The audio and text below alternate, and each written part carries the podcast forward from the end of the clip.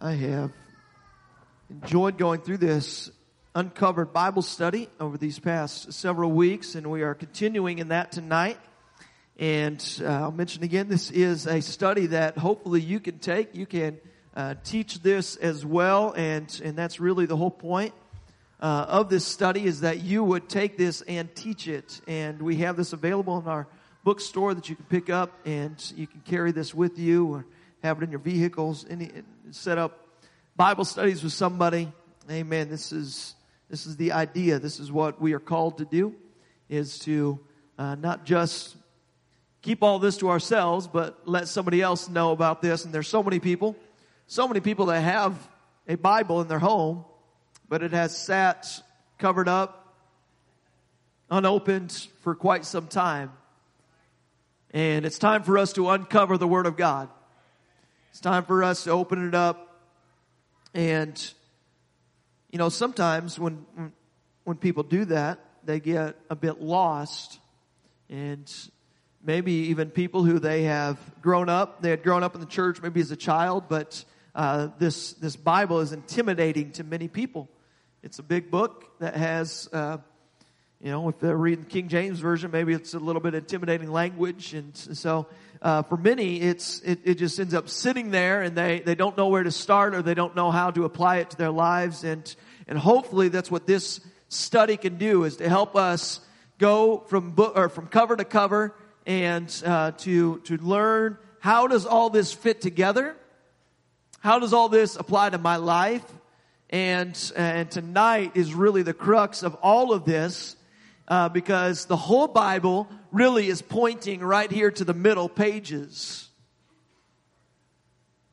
It's not, not truly the, the total middle, just because the Old Testament is uh, lengthier than the New Testament. But right here, as we get into the New Testament, the beginning of the New Testament, the whole Old Testament is pointing forward to this.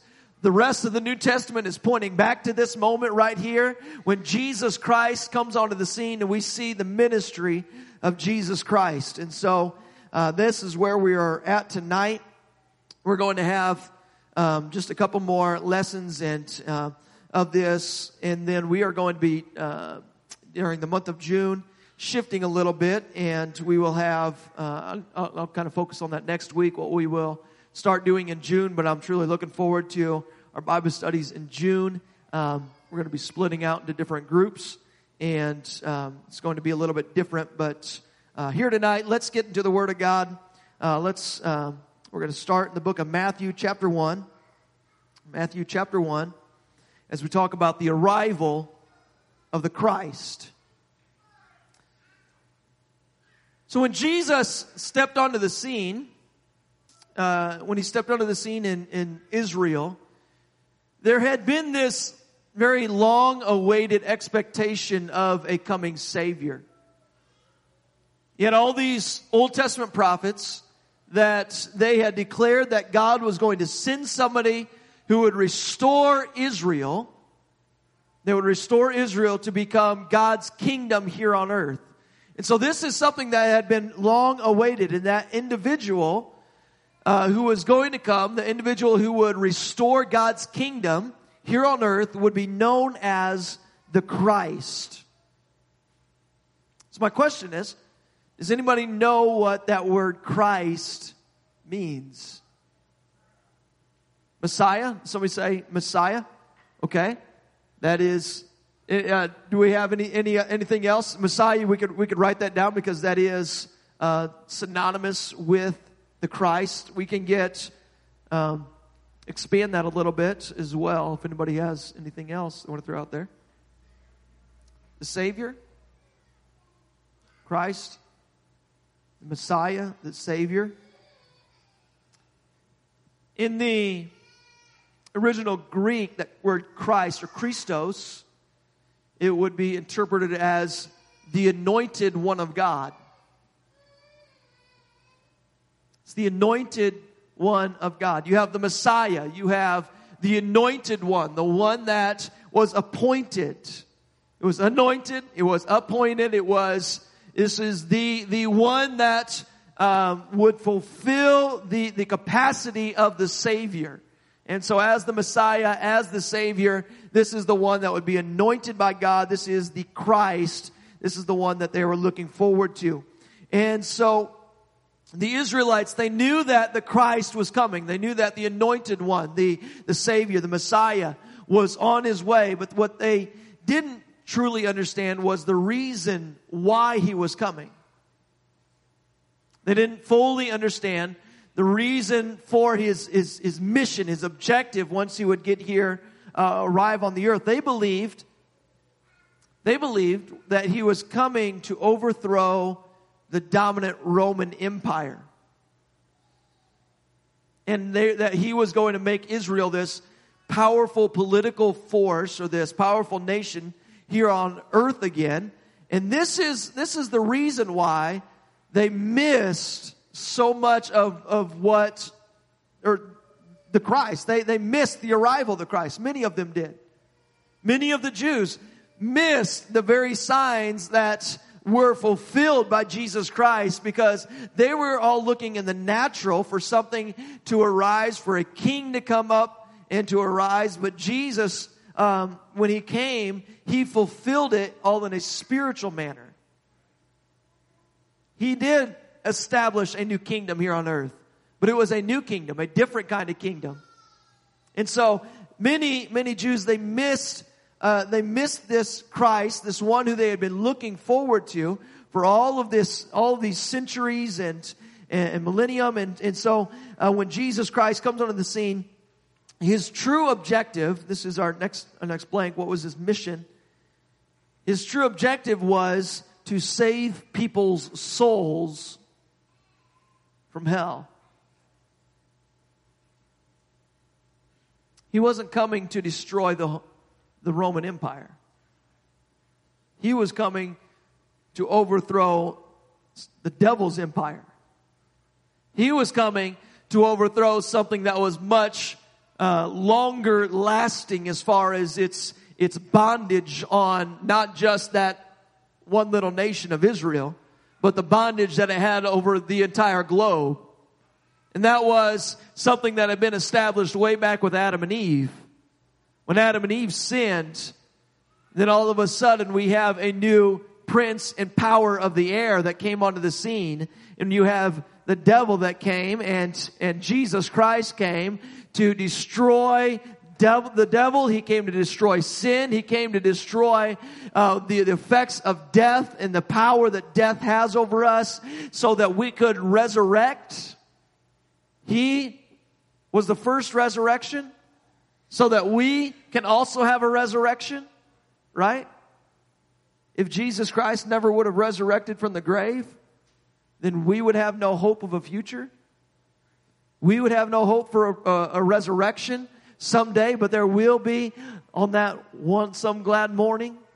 On, when this life is over, I'll fly away.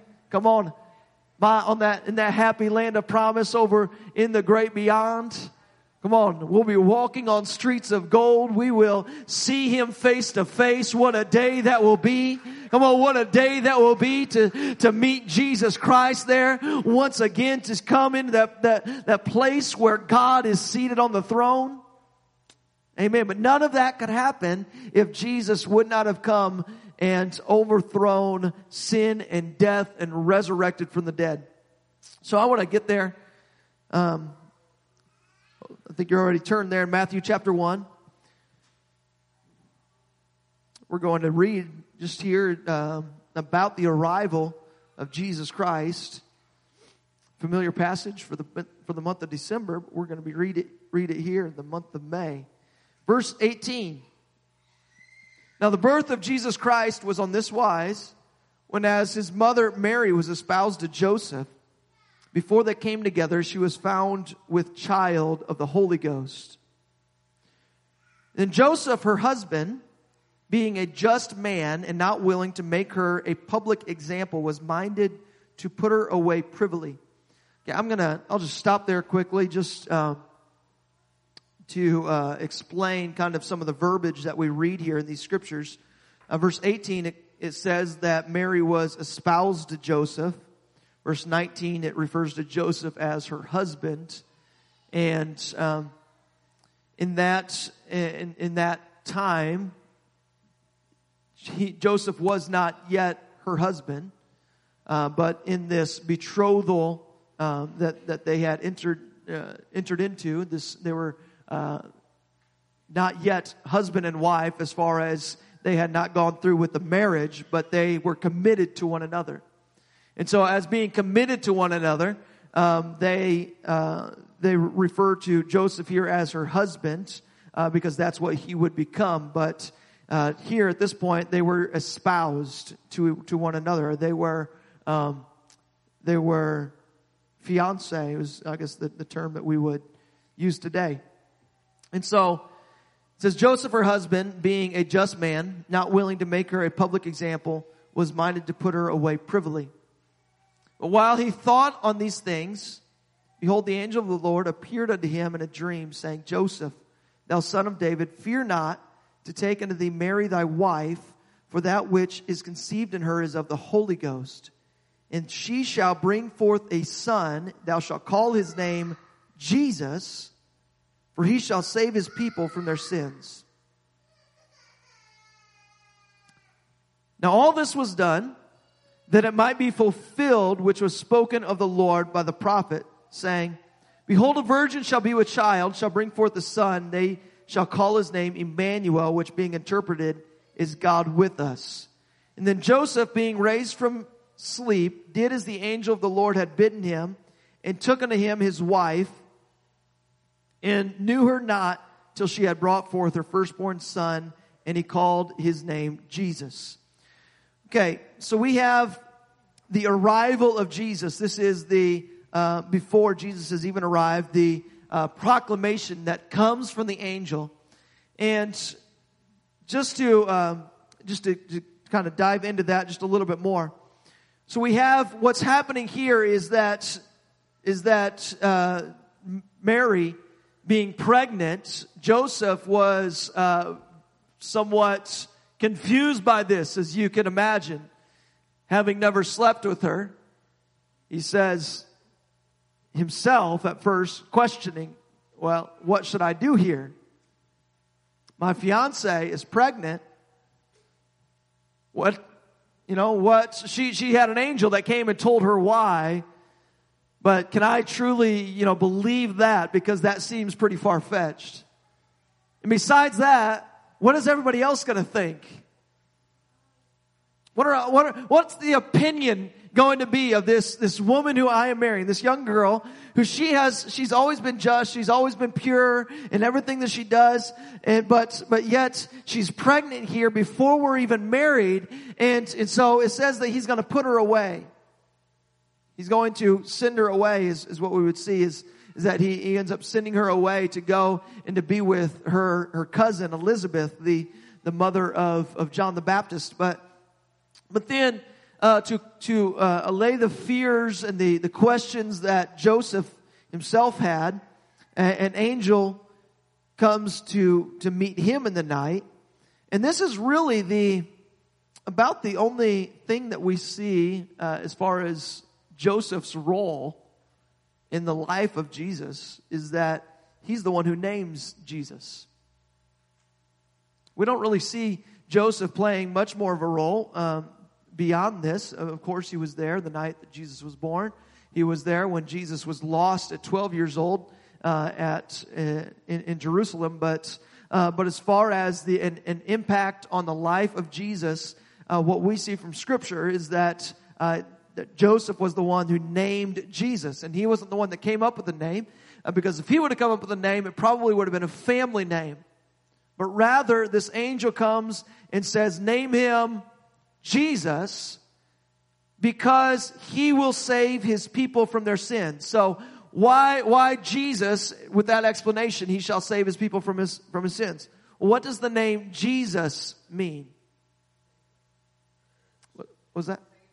Means Savior. There's a little bit there at the beginning as well. Jehovah, Savior. Jehovah, Savior, or Je- Jehoshua is the actual Hebrew name of this, uh, of, of, Jesus, or Yesh- Yeshua. Uh, and uh, that is also the same name as, uh, as our Old Testament Joshua. And so we see Joshua, Jesus, uh, which means Jehovah Savior, because it says, name him Jehovah Savior, for that will be his role here on earth. That Jesus Christ Jesus Christ will come and he will save his people from their sins. And so, and so this is the, the really the role that Joseph uh, plays in the life of Jesus from an early age, um, or before he's really even born, is that he's the one who would name, uh, who would name this Christ child, the anointed one, this one that um, his espoused wife Mary would give birth to. So in these, in these verses, we learn these couple of things. Verses 22 and 23. We learn that his birth was a fulfillment of an Old Testament prophecy. It mentioned that prophecy in there.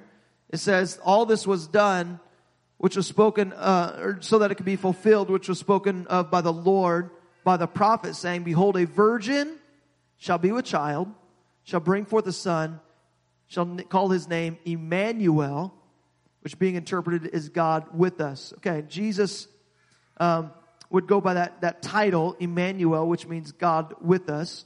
Uh, this is the fulfillment of that prophecy uh, coming into effect here. Uh, we also learn that he was the Son of God. Verse 18 says that he was, uh, that Mary was found with child of the Holy Ghost so that Jesus Christ was the Son of God. And we learned that he would be the Savior. That's why his name would be Jesus. We learn in verse 23 that he was God dwelling inside of a human body. I think this is very important for us to, to realize that Jesus Christ was 100% God and 100% human. He was not some angelic being coming down that uh, did, you know, just like had the form of a human. No, he was, he was as fully human as we are human. So he had the same kind of emotions that we had. He had the same kind of, um, same kind of thoughts and, uh, and, and, and temptations that we would face. Jesus faced the same things. The only difference is that he was also fully God. He had the full Spirit of God dwelling inside of him. And so I think I had the question, um, uh, I had a question earlier uh, that was turned in that uh, somebody had asked, how, uh, if God is omnipresent, does that mean that Jesus was omnipresent or, or how does, how does an omnipresent God take himself and, and fully put himself into this man, Jesus Christ? Does that mean that God is not also everywhere else? That question kind of make sense? Okay. So if, if Jesus is fully God, then does that mean that God is not also everywhere else at the time when Jesus was walking around on earth? And here's, here's my, my answer uh, to that is that while Jesus was fully God, he had the full Spirit of God in him, that does not mean that God was, not, was missing from the heavens and missing from other places on earth. God was still everywhere. And so, uh, to maybe, maybe I could use this example. Uh, if you were to go and, uh, if I were to ask uh, Nathaniel, if I were to send you over to Bixler Lake right now and uh, to have you dip a, a big bowl into Bixler Lake and, and to bring that, that lake back here, bring that, that water from the lake back here, would you say that what he brought back has the full essence of, of the lake, of Bixler Lake? Right? It's, uh, it is, it is fully, that is, that is all of all of the water. It's not all of the water, but it is, it is everything that encapsulates what Bixler Lake is. Okay? That doesn't mean that there's not still Bixler Lake out there. And the same is true with, with Jesus Christ, that he had the full capacity of what God was. He is the full spirit of God. That doesn't mean that God was completely wrapped up in, inside of Jesus and missing from everywhere else. That Jesus Christ, he was fully God and fully man all at the same time. And so, um, so that's who this, this child is that was born on that day. And so after his, his miraculous birth, really there's not much said about Jesus' childhood, uh, except for one little snapshot of him at the age of 12. And we can read this if you want to turn to Luke, Luke chapter 2.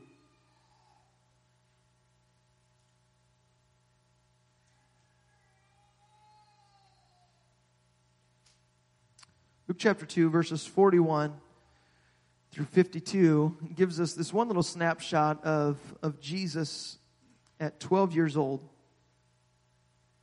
Verse 41, it says, Now his parents went to Jerusalem every year at the feast of the Passover.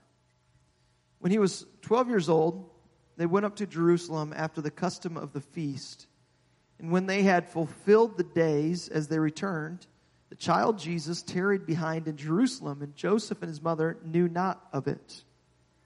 Before you think that they were just some horrible parents, which I don't know, maybe they still were, um, what was custom, uh, customary of that time is that they would travel in very large groups uh, with, with people from their town. They would make these pilgrimages uh, to Jerusalem during these, these times of these feasts.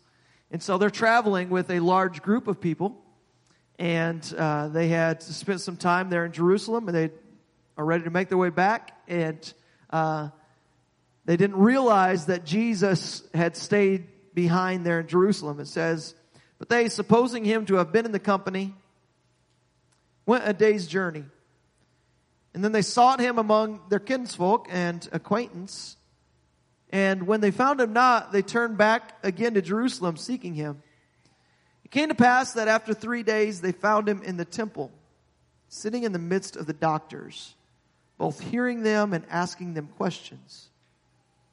And all that heard him were astonished at his understanding and answers.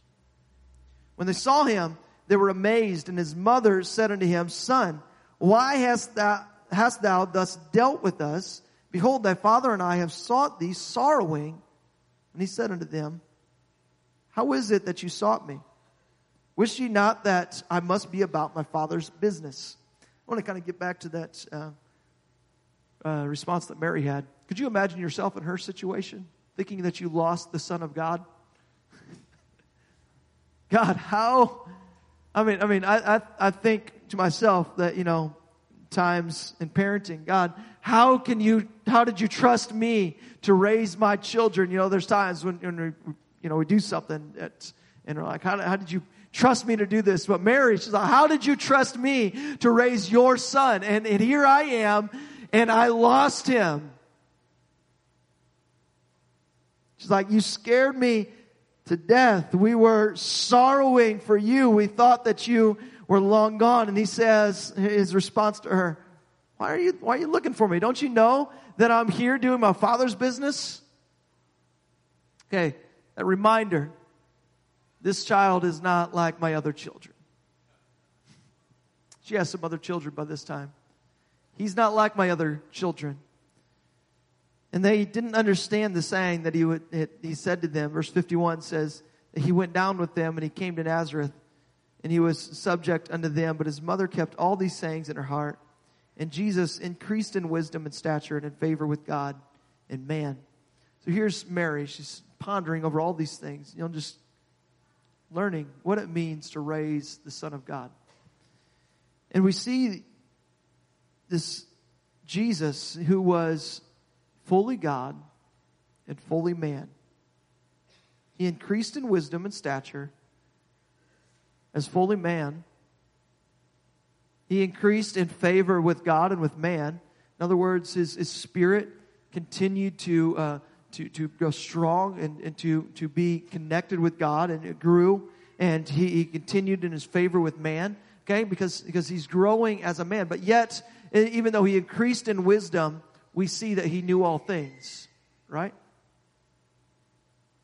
We see in his ministry, his later ministry, that there were times when, when people were talking, when the, the publicans and, and the, uh, uh, or the Pharisees, when they would uh, be thinking things of Jesus, and Jesus could read their mind. He knew exactly what they were thinking. because he knew all things. And so he was fully God and fully man. This is Jesus Christ.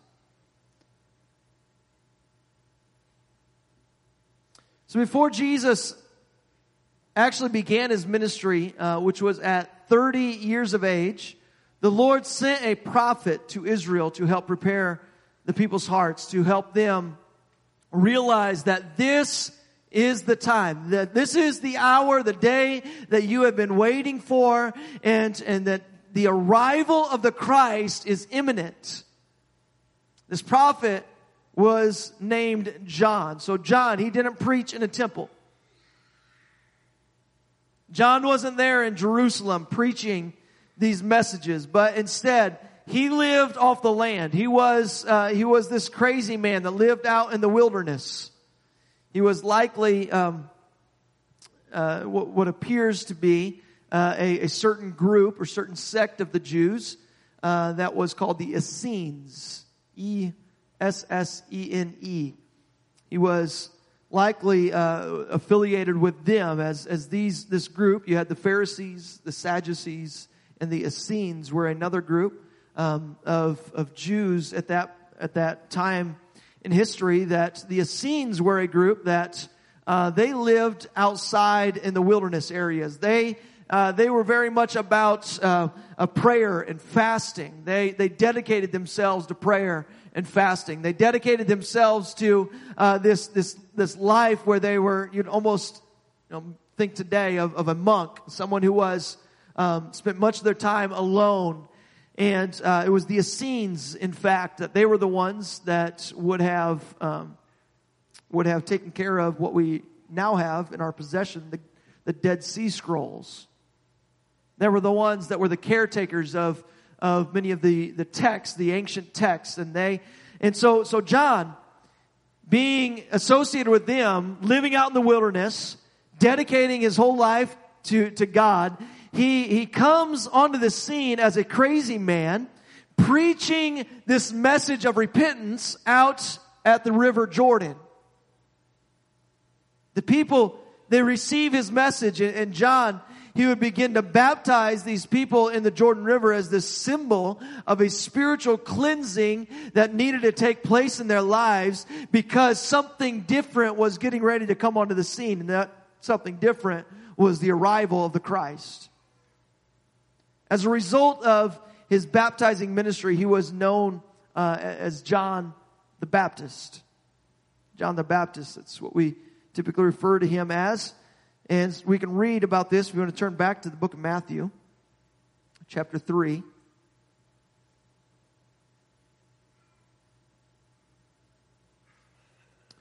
Matthew chapter 3, verses 1 through 12. It says, In those days came John the Baptist preaching in the wilderness of Judea and saying, Repent ye, for the kingdom of heaven is at hand. For this is he that was spoken of by the prophet Isaiah, or Isaiah, saying, the voice of one crying in the wilderness, prepare ye the way of the Lord, make his paths straight. In the same John had his raiment of, of camel's hair and a leathern girdle about his loins, and his meat was locusts and wild honey. Then went out to him Jerusalem all of Judea, all of the region round about Jordan. And they were baptized of him in Jordan, confessing their sins. I want to set the stage just a little, a little bit again. It had been 400 years since there had been someone like John. 400 years since a prophet of God had been on the scene. Since someone uh, Malachi being, being the last of, of the, the prophets that were there. And, and 400 years later, we finally have a prophet. We call this, uh, or refer to that as the time period between the Old Testament and the New Testament, the 400 years of silence. Meaning that there was, there was not a, um, an, the authoritative uh, word given from God for 400 400 years. It's not to say that there were not people who were still devoted to God, still people who, who uh, were trying to serve God during that 400 years, but there had not been a prophet of God for 400 years until John the Baptist comes onto the scene. And so you have all these people that are coming out because they've never witnessed somebody like him. I don't know that he would have been so much different from a man like Ezekiel, who himself was a pretty crazy man. Ezekiel, who uh, he would roll around in the dirt. He shaved all his hair off at some point and uh, was, was, kind of uh, doing some pretty wild things um, as God had instructed him to do to get the attention of Israel. But uh, but it had been 400 years since anybody like that had been on the on the scene.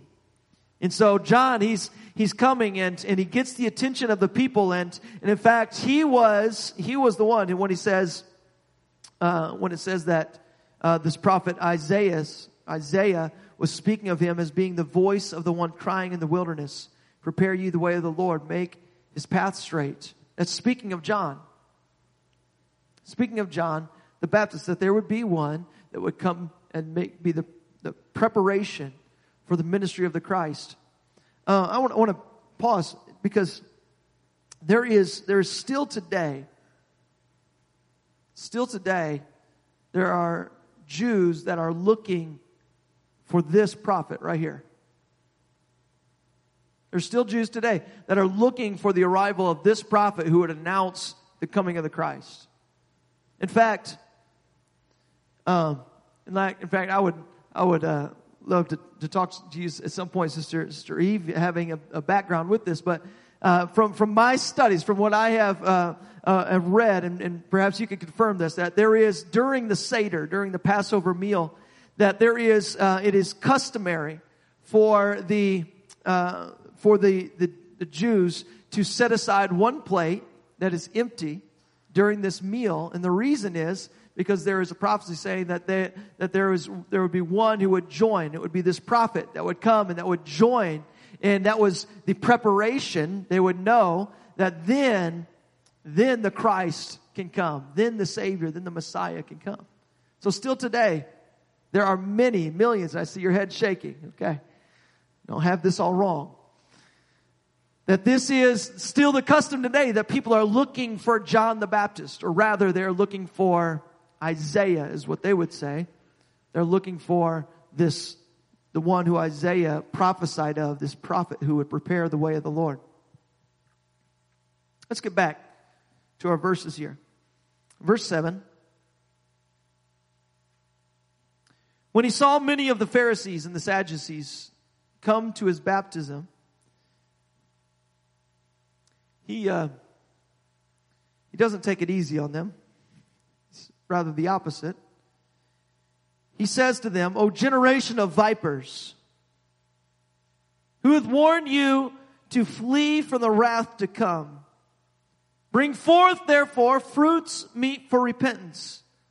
But we think not to say within yourselves, we have Abraham to our father. For I say unto you that God is able of these stones to raise up children unto Abraham. And now also the axe is laid unto the root of the trees. Therefore, every tree which bringeth not forth good fruit is hewn down and cast into the fire. He's not there to placate the religious among them. He's not there to, to, to let them just, just say, okay, all that you guys have been doing is, is great. No, he says it is time to get to a place of true repentance. Come on, and, and this, this ought to speak to us today too. This message is still true today that we need to wake up. We cannot go through the motions of religion. We cannot let, let this gospel message become just religion. We cannot let this become something that we live out as the Pharisees and the Sadducees lived out, where it was just a bunch of rules that we followed and we make everybody else follow the rules. But no, this is something about a relationship. This, come on, we gotta have relationship and we need to have something, a heart transformation that takes place. And that's what John's really getting to. He's saying, hey, you Pharisees and Sadducees, you, you, you're living all this and you're pointing back to Abraham and you're saying, come on, we're the special ones, we're his children. And John says, don't you realize God, he doesn't care about your lineage. He doesn't care about your family tree. In fact, he could take these stones right here and he could raise up another people. He could raise up somebody that would be even greater than you. Who do you think that you are? God is wanting something from your heart. God wants true repentance to come. And come on, could we wake up and realize God is searching for somebody. He's searching for a people that's not just going through the motions. He's searching for somebody like this past Sunday when we gathered into this place and we said, God, I must have you. God, I must have your presence. Lord, and, and let there be nothing else, God, Lord, more that I would, more that I would desire. Lord, I just want to be in your presence. And he's calling them to this place of repentance. In fact, he says, if you're not bringing forth good fruit, you're going to be hewn down, you're going to be cast into the fire.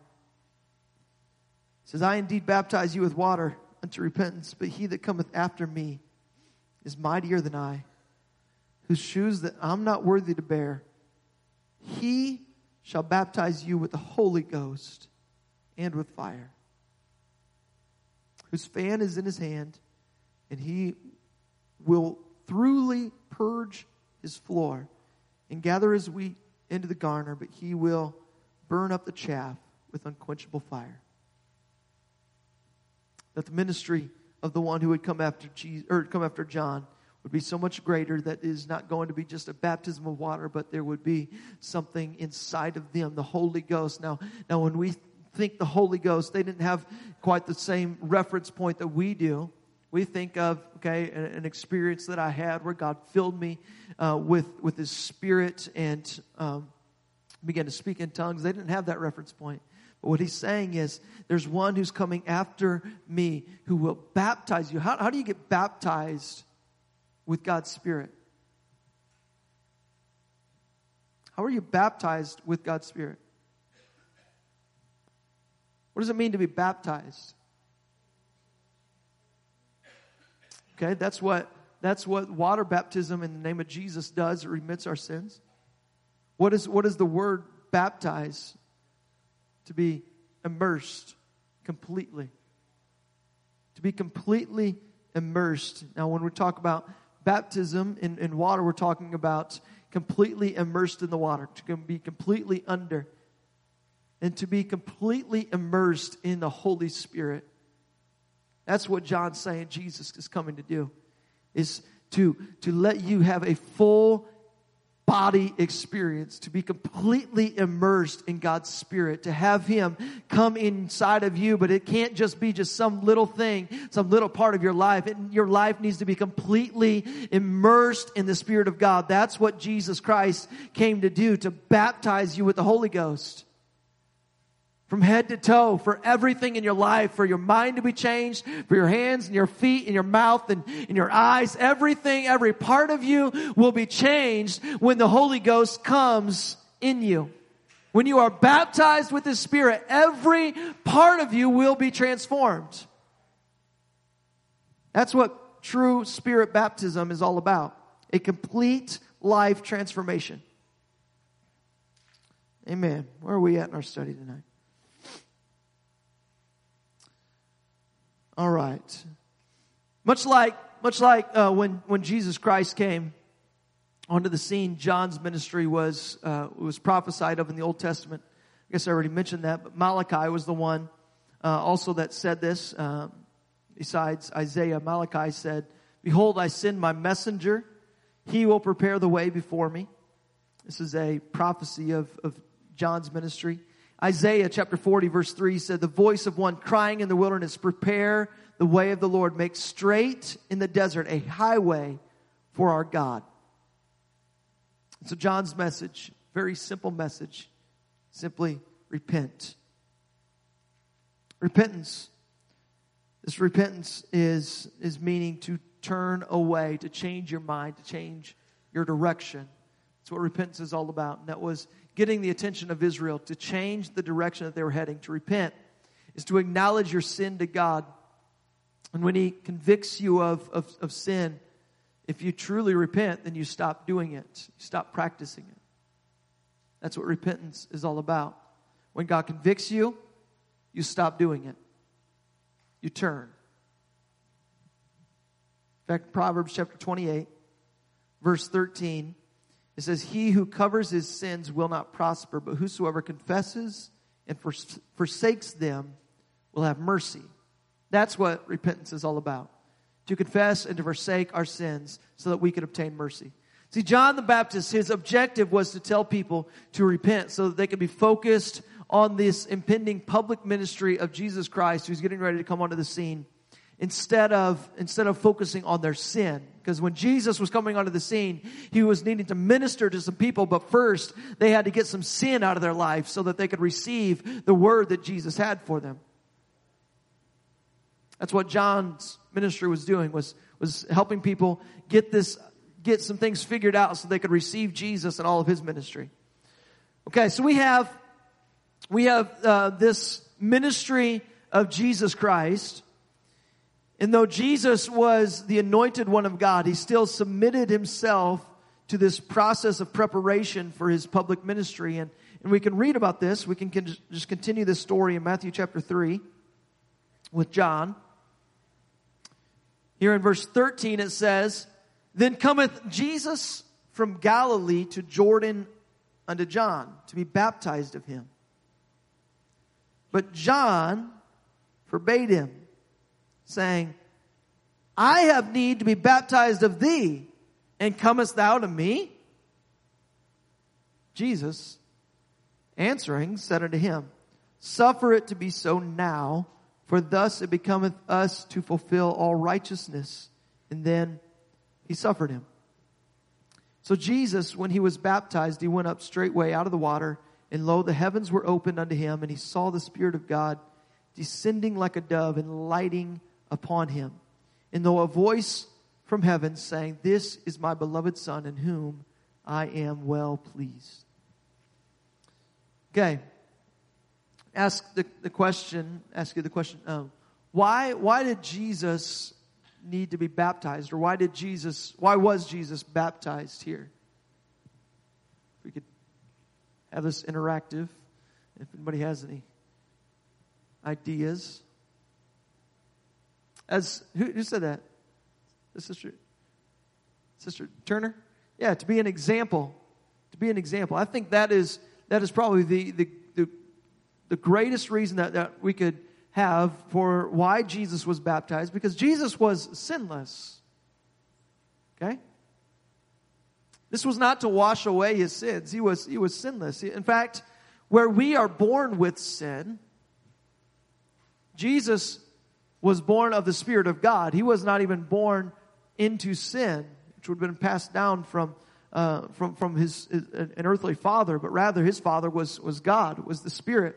And so he was a sinless man. So he was not to be born, uh, or was not to be baptized to have his sins washed away, but rather this was as an example. And in fact, the, the uh, message that he says is to fulfill all righteousness.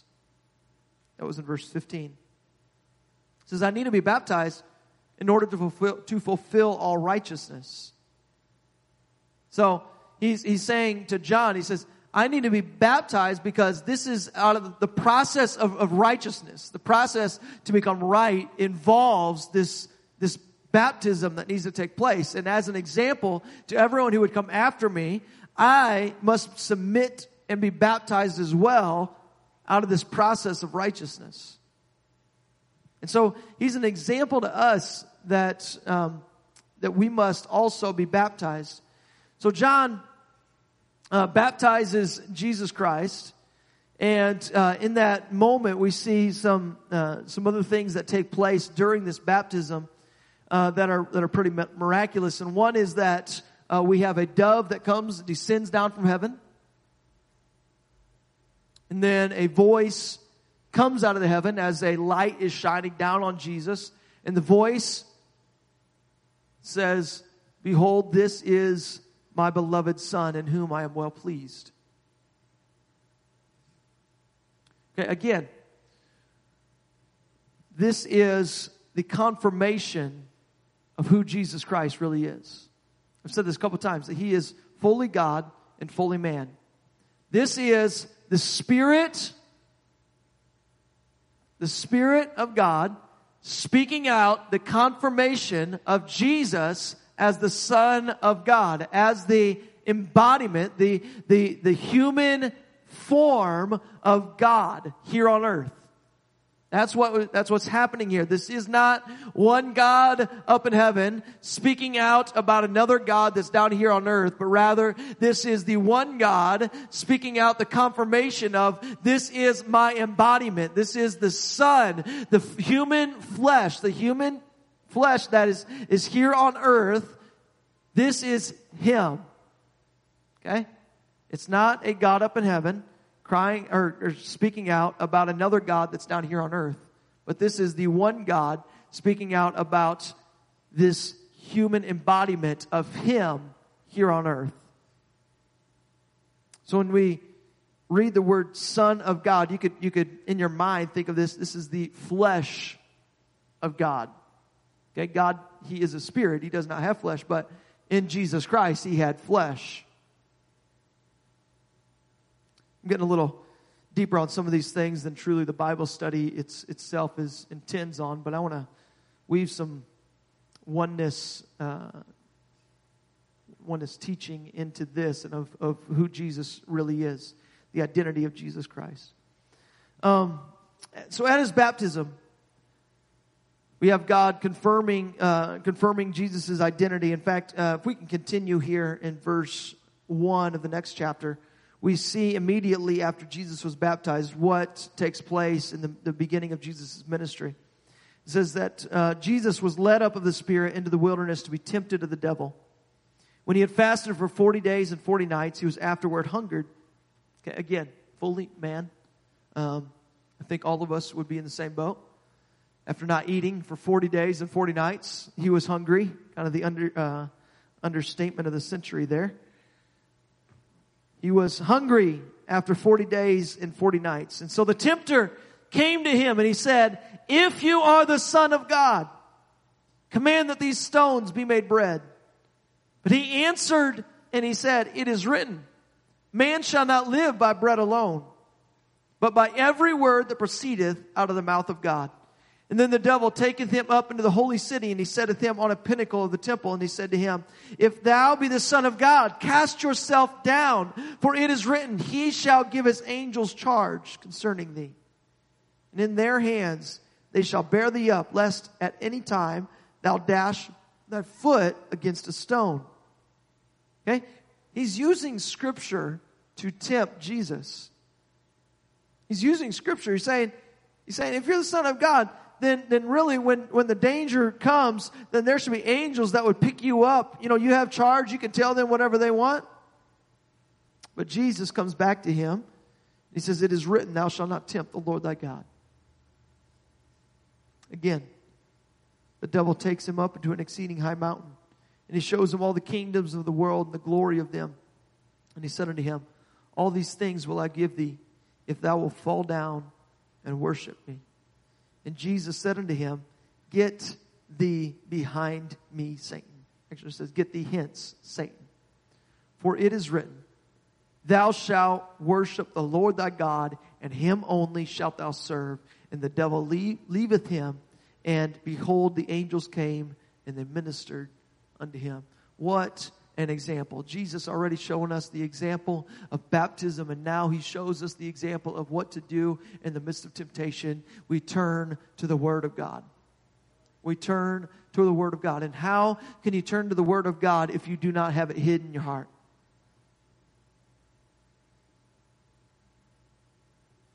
The most likely time that you're going to be tempted is not when you have this right in front of you. You're not going to be, you're most likely not going to be tempted when this is within your reach, a physical copy of the Bible.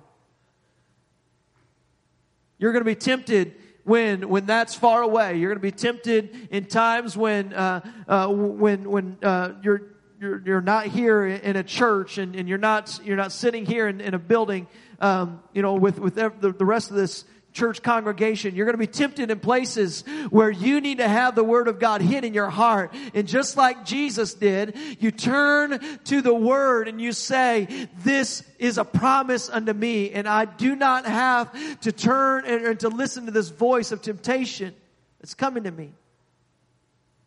I turn to the word of God because I have strength in Jesus Christ. Well, you have every tool that's needed in order to overcome the temptation. But we must hide the Word of God in our heart.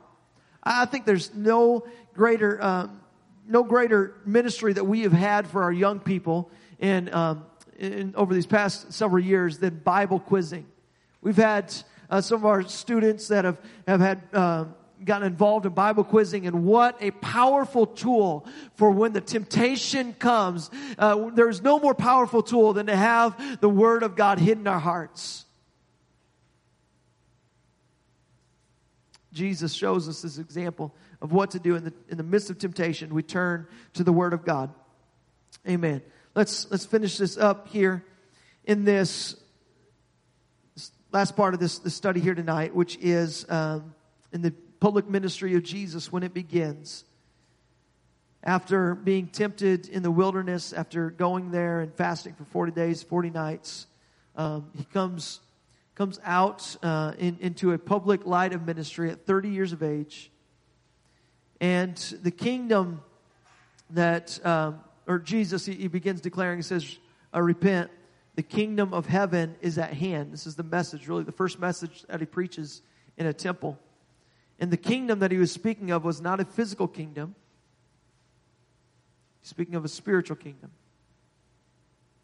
He didn't come to destroy the kingdom of, um, of, of the Romans, the kingdoms of this world, but he had come to destroy the kingdom of Satan and, the, and of sin so that humanity could be born again into the kingdom of God.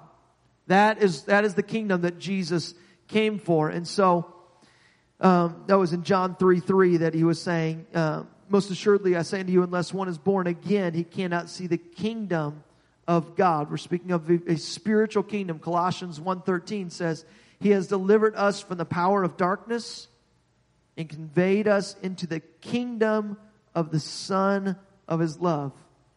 It's a spiritual kingdom. And as Jesus preached, He also began to invest in the lives of others. We see him teaching and, and preaching to large, large groups of, of hundreds, thousands of people. But there were a certain set of disciples that Jesus invested in. Certain individuals that he we would call disciples, and this has been uh, a theme of, of many of our um, Bible studies of, of late of, of discipleship and being a disciple. And, and Jesus himself, he, he called disciples. And this, this is, this is where we see today the, how Jesus began this whole kingdom uh, of God was with disciples. And I believe that we should truly still take the same approach today is to disciple people, to bring people and, and to, to help them uh, to learn to be disciples, and they could be disciples even of us as we follow Christ. As, as Paul says, he says, Follow me as I follow Christ. Be a disciple of me as I follow Jesus Christ. So, we see, uh, let's, just, let's just read this passage in Matthew chapter 4, verses 18 through 22. We see Jesus walking by the Sea of Galilee. He saw two brethren Simon, called Peter, and Andrew his brother, casting a net into the sea, for they were fishers. And he said unto them, Follow me, and I will make you fishers of men. And they straightway left their nets, and they followed him. And going on from thence, he saw other two brethren, James the son of Zebedee, and John his brother, in a ship with Zebedee their father, mending their nets, and he called them, and they immediately left the ship and their father, and they followed him. So the first four disciples of, of Jesus. And in fact, we, we see in, in some other gospels that explains a little bit of, of why these individuals would go and so, um, so willingly believe that Jesus was, uh, was a, a very special man of God. It's because Andrew was not just a disciple of Jesus, but before that, he was a disciple of John the Baptist. And that when Andrew, as a disciple of John the Baptist, was there the day that Jesus stepped onto the scene when John baptized him, and he heard John say, This is the one. This is the one who will baptize you with fire, with, with the Holy Ghost and fire.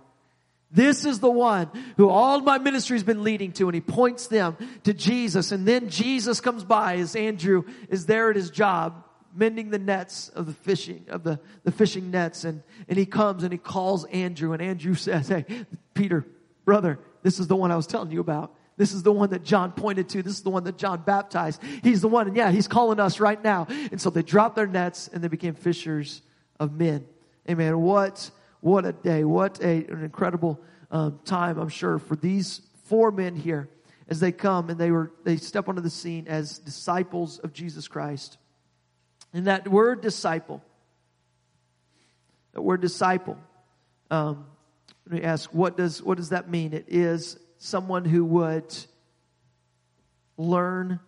It is a it is a student or a someone who is willing to be taught by the one that they're following. It's a student. It's one who, uh, as, as, I've often said, a disciple is, is somebody who is willing to uh, let their priorities be changed.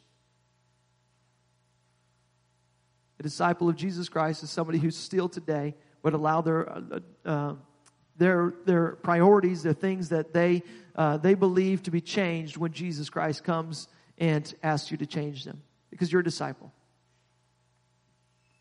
So here's our challenge for us today. We should desire to be disciples of Jesus Christ. Every one of us is called, just like Peter, just like Andrew, just like James and John, just like Matthew, Thaddeus, just like uh, Bartholomew, just like uh, uh, Thomas and, and Judas and, and, and, James, all these, these, these 12 disciples that we read about in Scripture and the, the many others who are disciples of Jesus. We must be disciples of Him. We must be followers and students of a man who knew no sin. John chapter 8 verse 31 says, If you abide in my word, then you are my disciples indeed, and you shall know the truth, and the truth shall make you free. Let's get into his word. Let's allow him to continue to change us. Amen. We must be disciples of Jesus Christ yet today. This is the ministry of Jesus. This is right here what every uh, everything in Scripture was pointing to is the arrival of Jesus Christ and how that changed the, the course of the world when Jesus came. It changed everything. It changed everything, and I'm thankful it changed my life. Come on, are you thankful today? If you're thankful that Jesus Christ has changed your life, put your hands together. Amen. I'm thankful that He came, that He's still alive today. Amen. In fact, let's just stand. Just stand all throughout this place here tonight. Amen. He came and He's changed my life. Amen. If he's changed yours, let's just slip a hand up in the air let's just dismiss in prayer tonight. Lord, we are so thankful, God, that we could come, Lord Jesus. Lord, I'm thankful that you would come, Lord, in, in, in flesh, that you would uh, come as, as, a, as a man and, and, and be tempted and to face everything that we face. Lord, that you would come and that you would abide on this earth and, and that you, God, would experience everything that I've experienced, Lord, as a man, but yet you did it without sin. Lord, I praise you. I lift you up, God. I thank you, God, for all that you've done for me. Lord, help me. Help me today, Lord, to continue to be a disciple, to pursue you. God, to follow after you. God, the disciples, they had to put down everything. They had to drop their nets. They had to, uh, to drop their, uh, Lord, everything that was important to them in order to follow you. So let us do the same today. God, put aside everything that would be more important than you. God, to be disciples, to be learners, to be pursuing you in every day that we live. In Jesus' name. Jesus' name. Amen. God bless you. Amen. We're looking forward to services this Sunday. Please Amen. Come expecting God to do a great thing on Sunday. Amen. God bless you.